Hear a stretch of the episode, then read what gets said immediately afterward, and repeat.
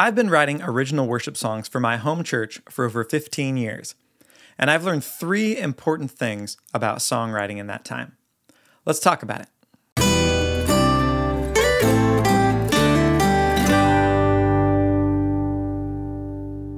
Welcome to the Worship Homestead. My name is Nathan Smith.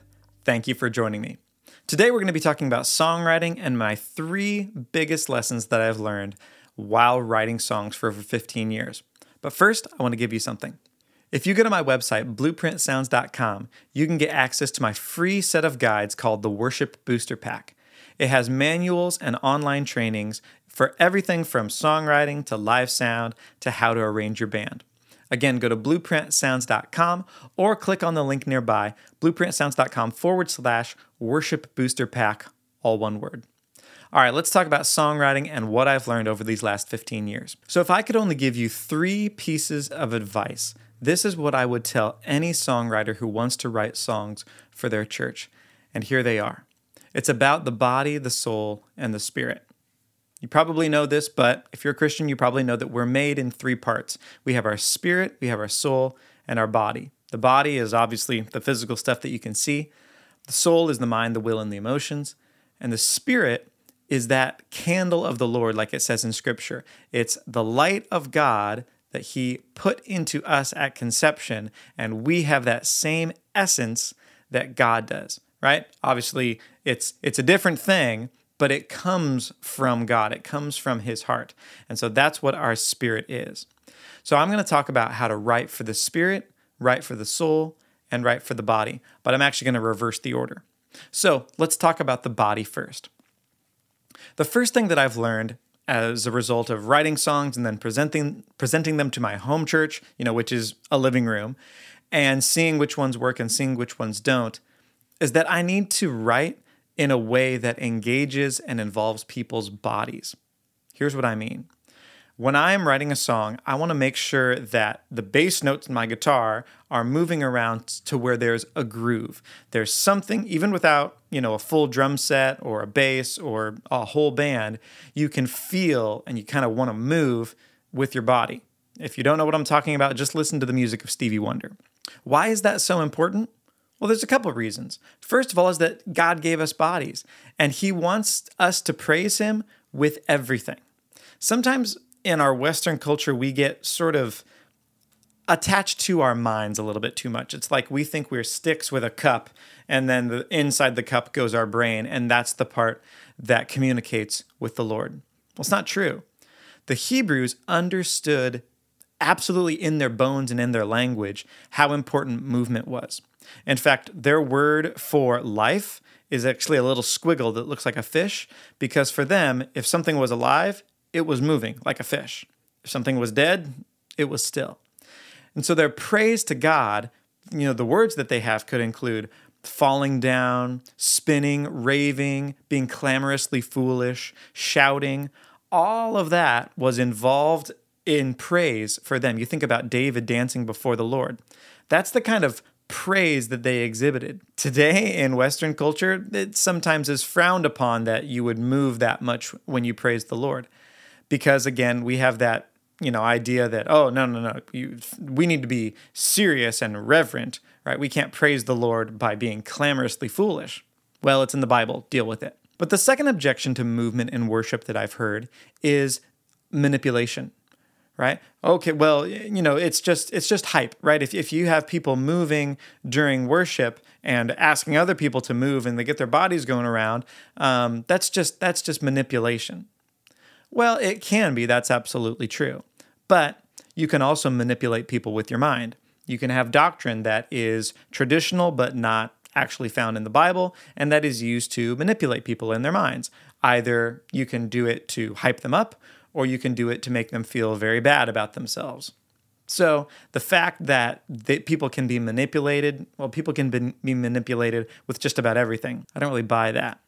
What we want is the positive aspect of what moving our bodies does in praise. And let me explain. Scientists have shown that, say, at a rock concert or wherever, if you have people moving together to a beat, it actually synchronizes the crowd. It actually puts them all together in one accord, so to speak, right? You've heard that before. So you'll see in, in Western, you know, in, in tribes in Africa, if the men are about to go on a hunt, what do they do? They all jump up and down together, right? They're exercising, but they're, they're jumping up and down together. They're synchronizing themselves because it's very important if you're going to be hunting something like a lion that you are synchronized, that everybody is in one accord, that they're on the same team.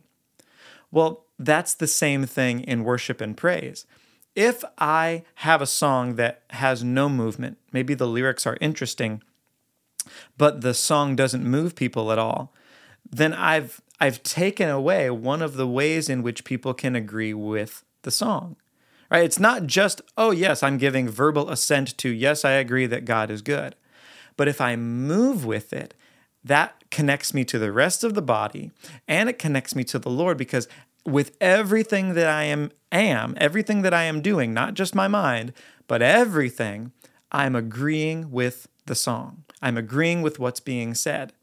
And that's really, really powerful. The Lord says in Scripture, love the Lord with all your heart, your soul, your mind, and your strength.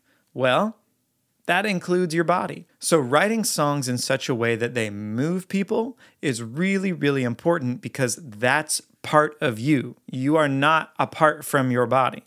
So your body can praise the Lord, just like your mind can praise the Lord, just like your spirit can praise the Lord. We don't need to be afraid of our bodies. We need to bring them under control under God. And what better way to do that than with a song that moves us to praise him. So that's the first one is I want to write songs that people can agree with in their bodies by having a groove, having a rhythm, having something that people can move to.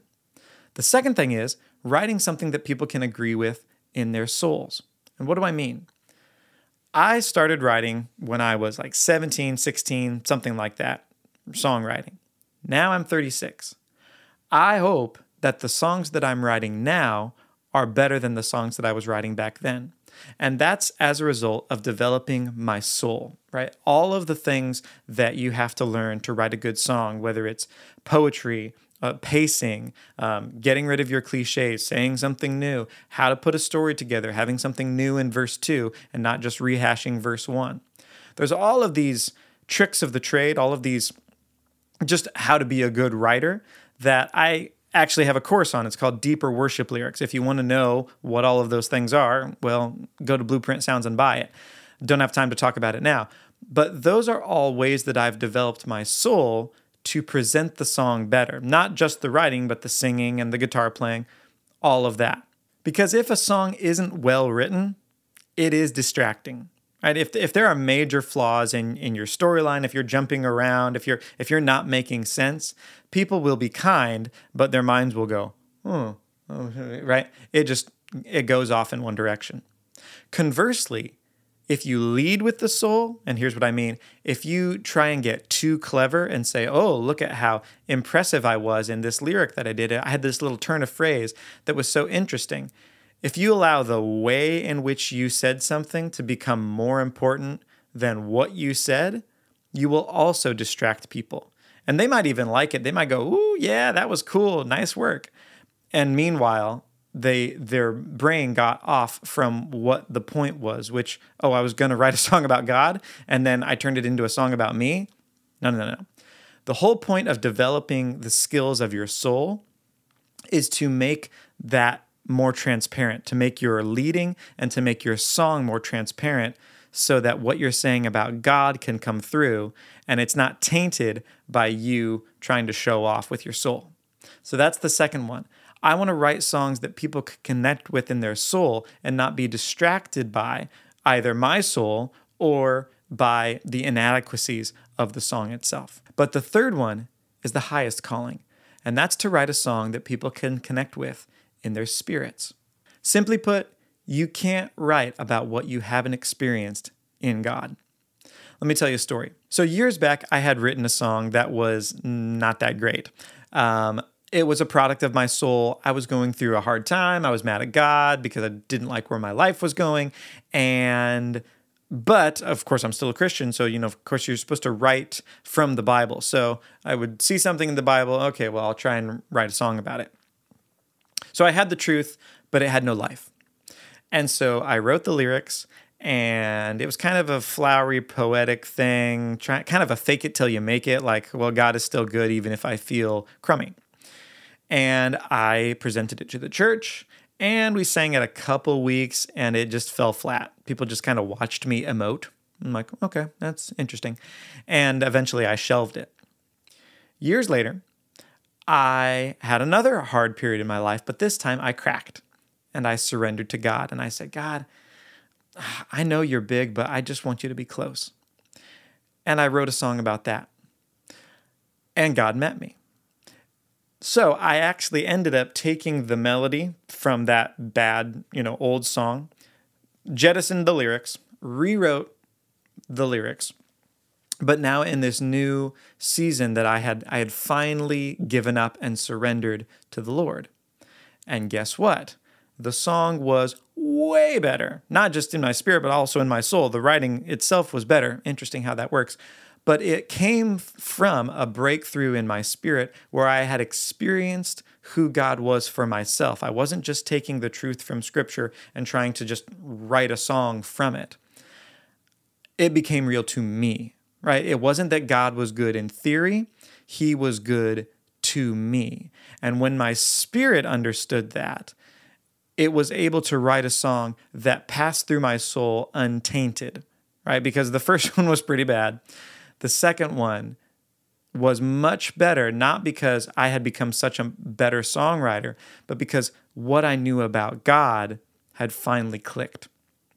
That's what I mean about writing from your spirit. Those type of songs connect with other people's spirits because they know the Holy Spirit. You know the Holy Spirit. When you sing a song about God that comes from your experience where it's real, it's way better than one where you are bluffing, basically. I want to give you an example from Scripture that I think illustrates this point pretty well. Talking about Paul and his letter to the Corinthians, it's a passage of Scripture that has become kind of a cornerstone for my life. It's become more and more important. It's the beginning of chapter two, but here's the history behind it right before in the book of Acts, right before Paul visits Corinth, he visits Athens, and we all know about Mars Hill. And many people put that sermon uh, on a pedestal, you know, the sermon that that Paul gives the Athenians in in Mars Hill where he's talking to the Stoics and Epicureans and he's talking about this unknown god.